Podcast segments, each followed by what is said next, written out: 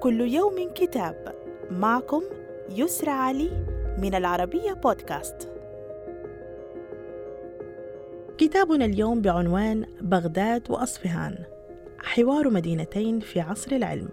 نحو 750 إلى 1750 من تأليف الدكتورة إيلاها خيرانديش. خريجة جامعة هارفارد والباحثة في تاريخ العلوم الرياضية والفيزيائية. قالت الكاتبة إن المدينتين أشبه بالقمر والشمس إذ تبزغ واحدة عندما تأفل الأخرى كالشمس عند الغروب.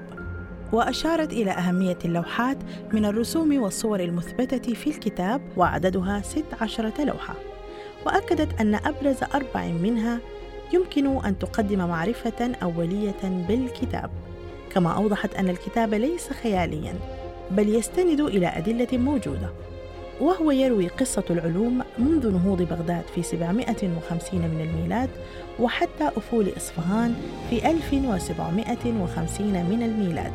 وكان هدفها في الكتاب إبراز التشارك في البحث العلمي والتلاقح الحضاري بين الأمم الذي ينعكس في إحدى اللوحات في أحد الكتب بالفارسية التي تظهر إقليدس وجالينوس يجلسان القرفصاء لتلقي العلوم جنبا إلى جنب مع علماء مسلمين.